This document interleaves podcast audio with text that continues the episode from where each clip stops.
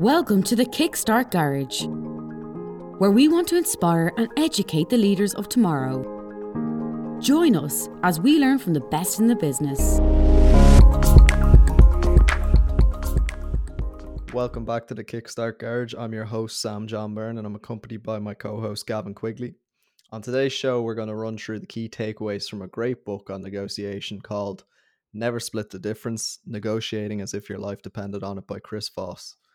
So let's talk about the the premise of the book first. So every day we encounter a negotiation without actually realizing it, and the whole premise of the book is it's based around the idea of where you're stuck in a situation where you can't split the difference.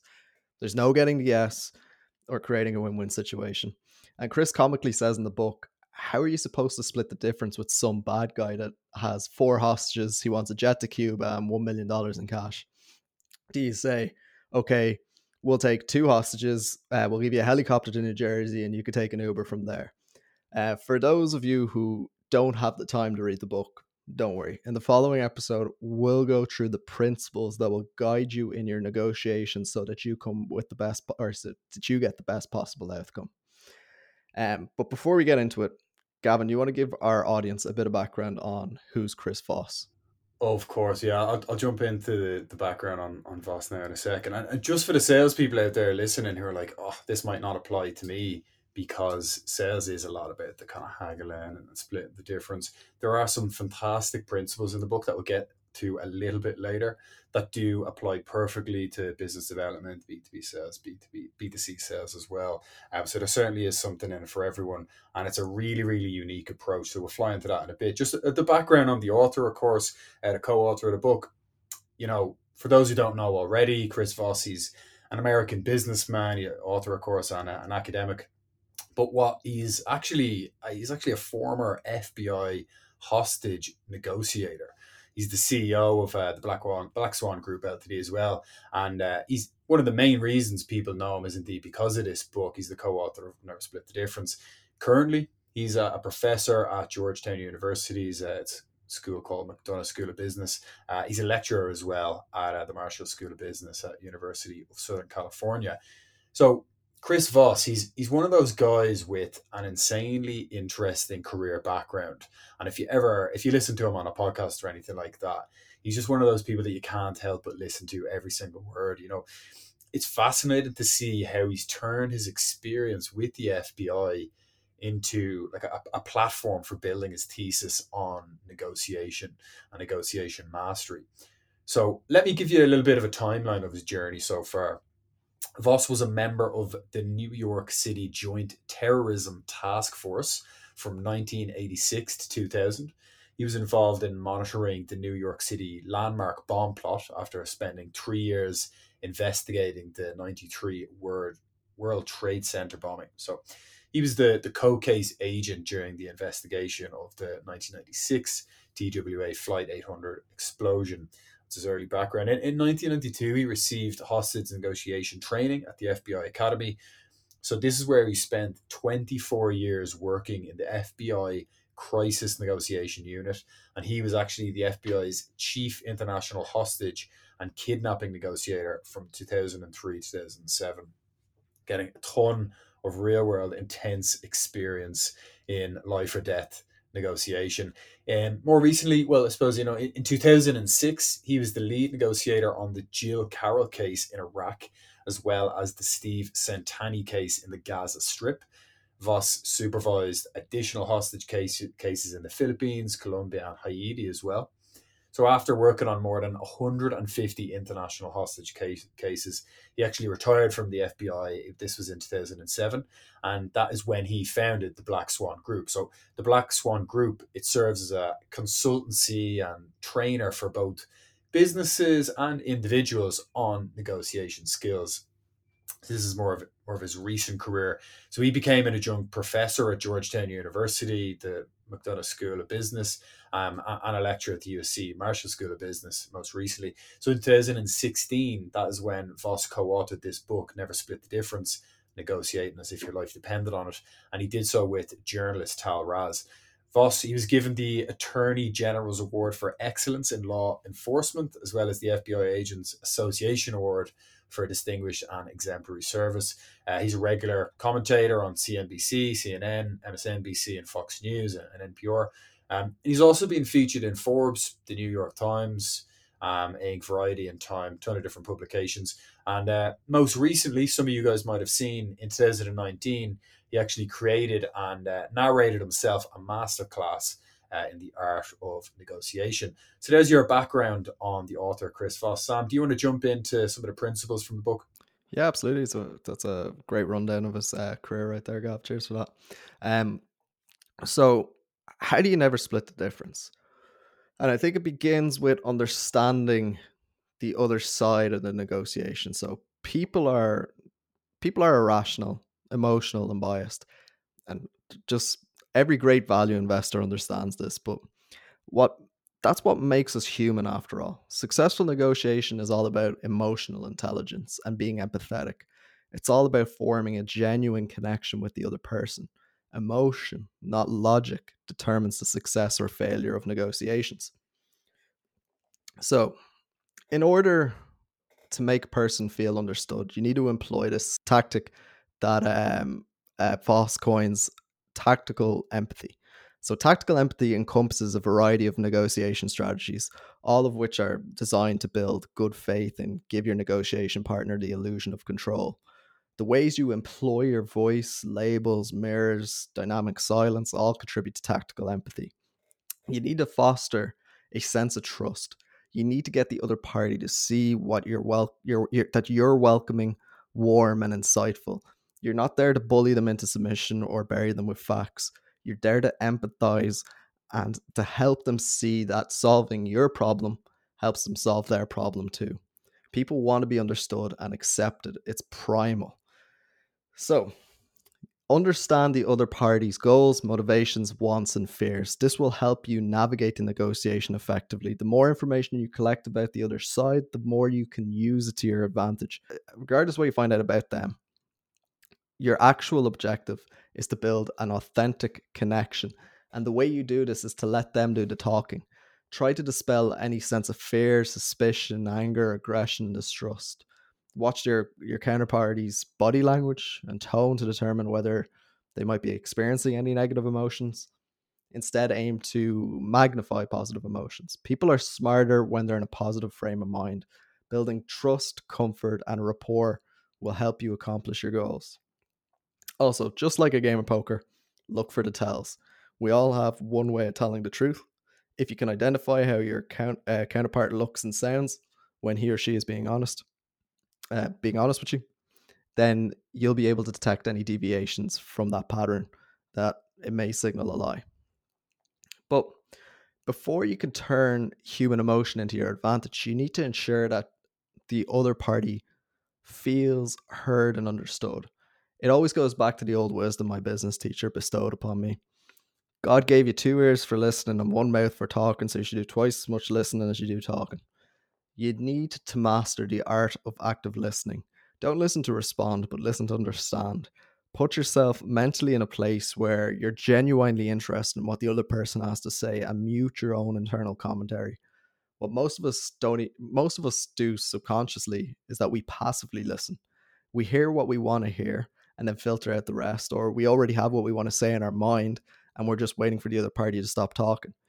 Um, so it's a habit you kind of need to break and a mindset you need to develop. So, Gavin, do you want to explain how the tactic of mirroring can demonstrate to the other party that you're actively listening? Mirroring, I mean, a lot of you guys probably be familiar with mirroring, at least you can understand what, what it would be like. I mean, a lot of people would use it in sales.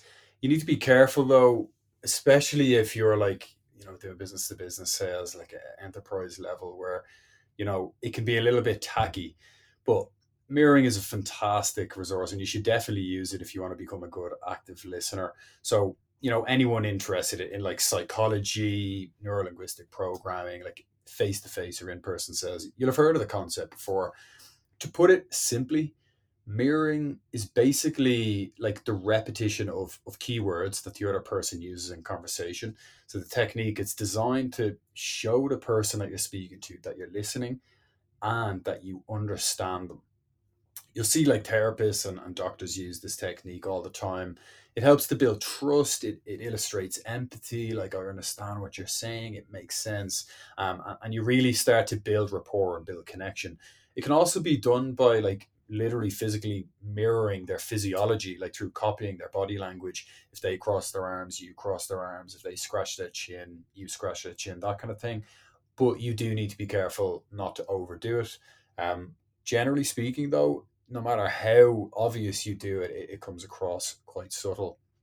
So, in Never Split the Difference, Voss tells us that mirroring is generally at its most effective when you repeat just like one to three or like a couple of words from the last words the person you're speaking with has just spoken. Of course, for any salespeople out there who, you know, get caught on a tough call with the very skeptical decision maker, this technique is perfect as it is especially effective in diffusing anger or hostility.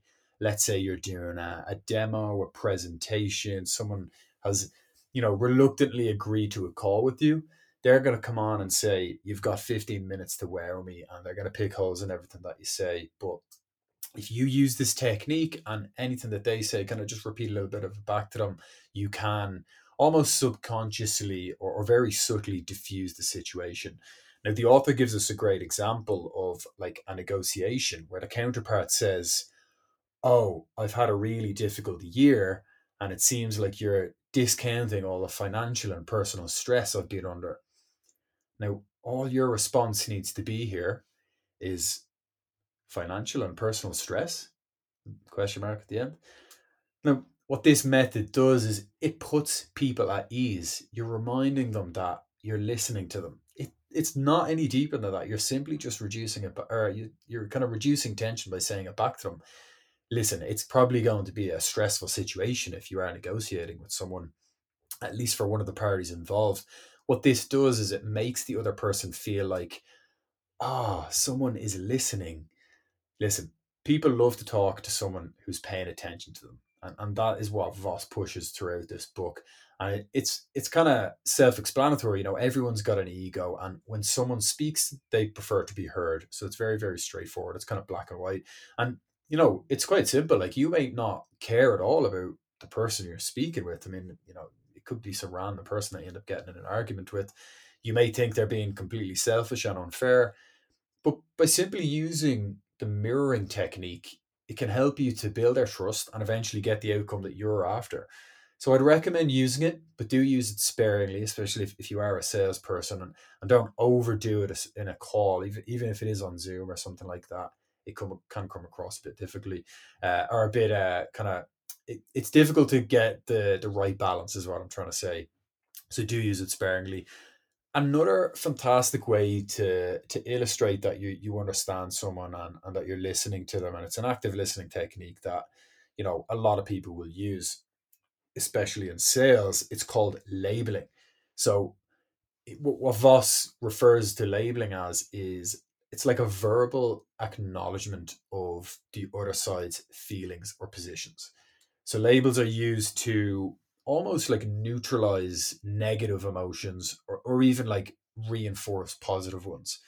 So, labels that they're going to start with something like, it seems like, or it looks like, and you can use it quite well with mirroring because you can say like let's say someone is really angry that you're not listening to them it seems like you think that you're not listening to me or, or something like that you can use it in sales where you know you've got this product or this solution that you're trying to sell to them but obviously in sales that's the last thing you want to do. You don't want to be talking about the product. So let's say they're facing an issue with upskilling their workforce. You can say that, well, it looks to me like there's an imbalance in skill level across your team, or it seems like you'd like to get more of a base level of a rudimentary understanding of, of the applications that you're using.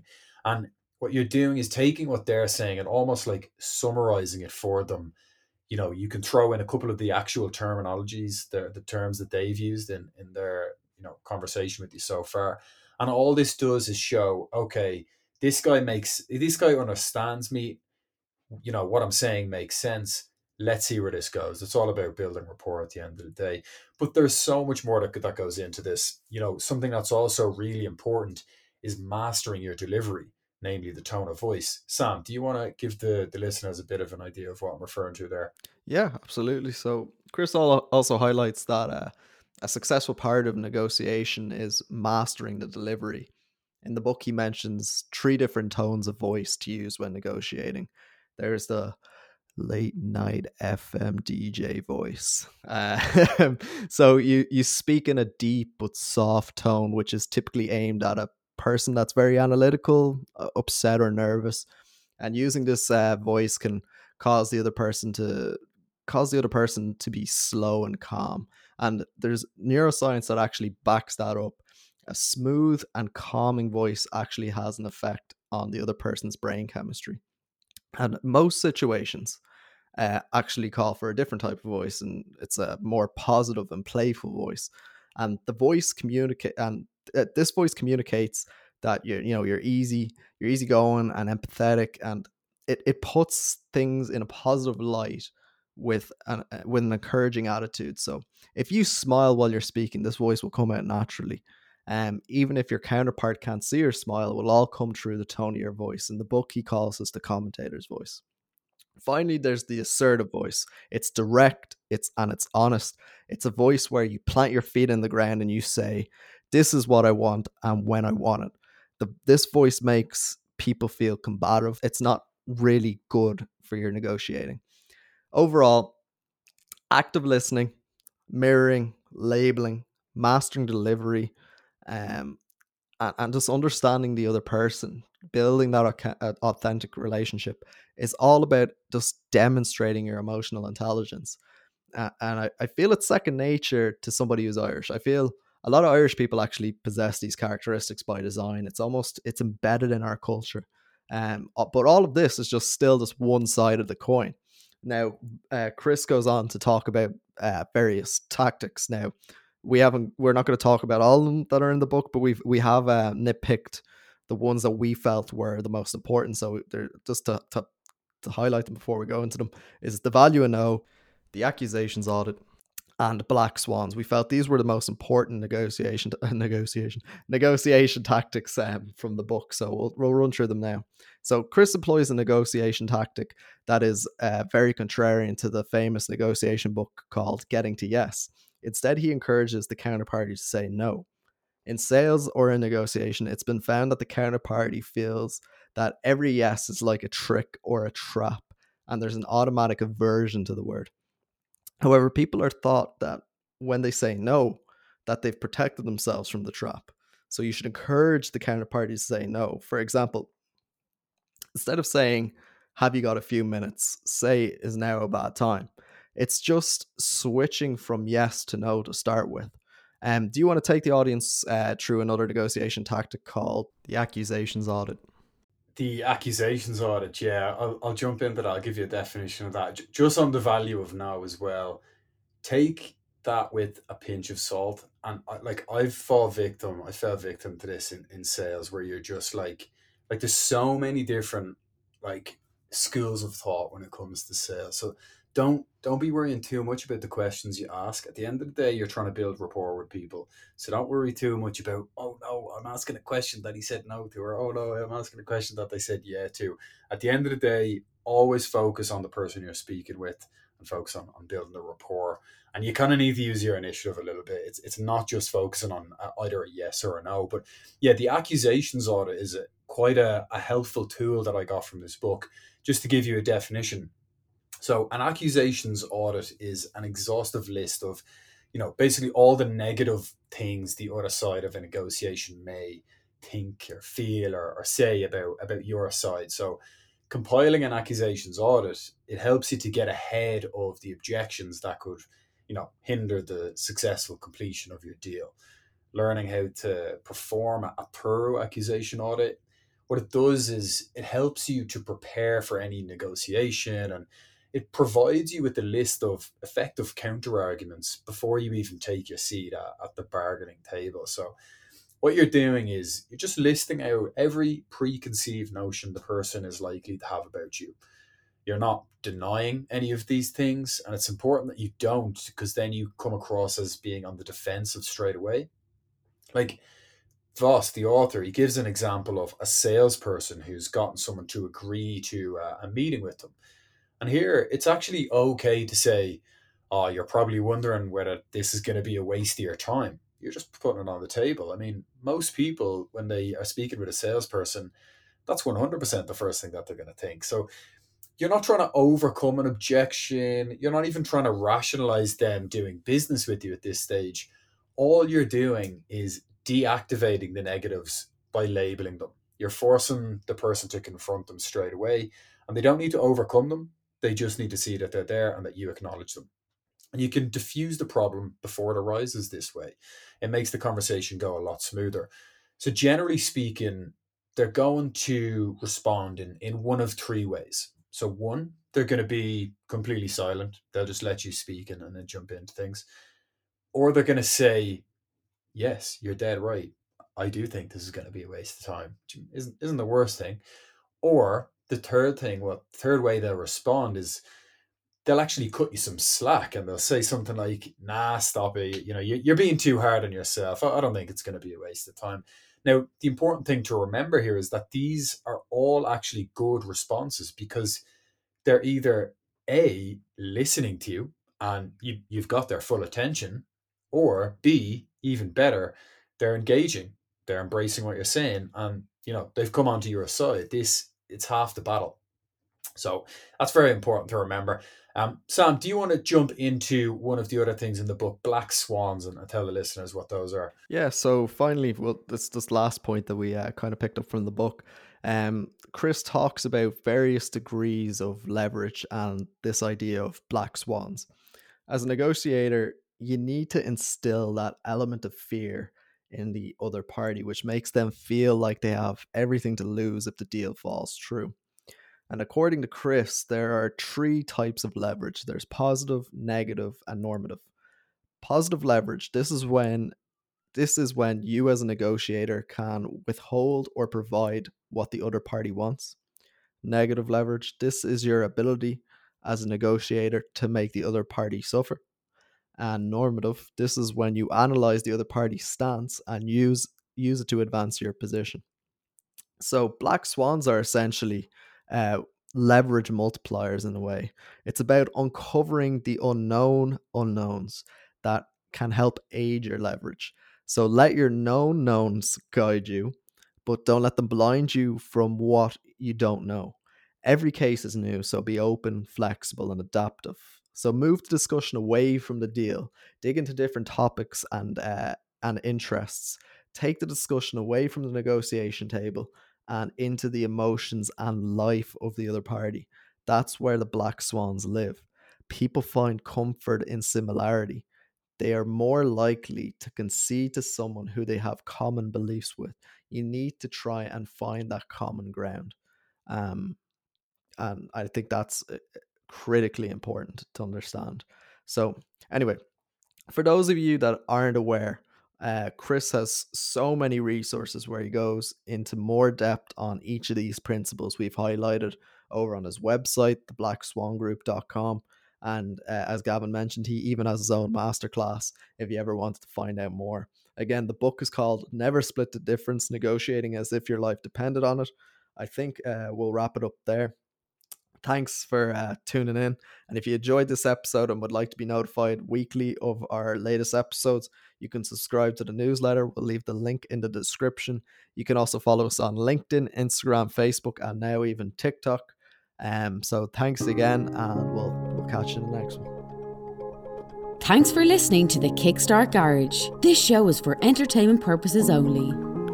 This show is for entertainment purposes only. No one on the show has provided investment advice. The information provided by the Kickstart Garage podcast should not be construed as investment advice. The opinions and views expressed on the Kickstart Garage podcast or those of the participants do not reflect those of the host or sponsors. The Kickstart Garage, its producers, sponsors, hosts, and guests shall not be liable for losses resulting from the investment decisions based upon the opinions or viewpoints presented on the Kickstart Garage.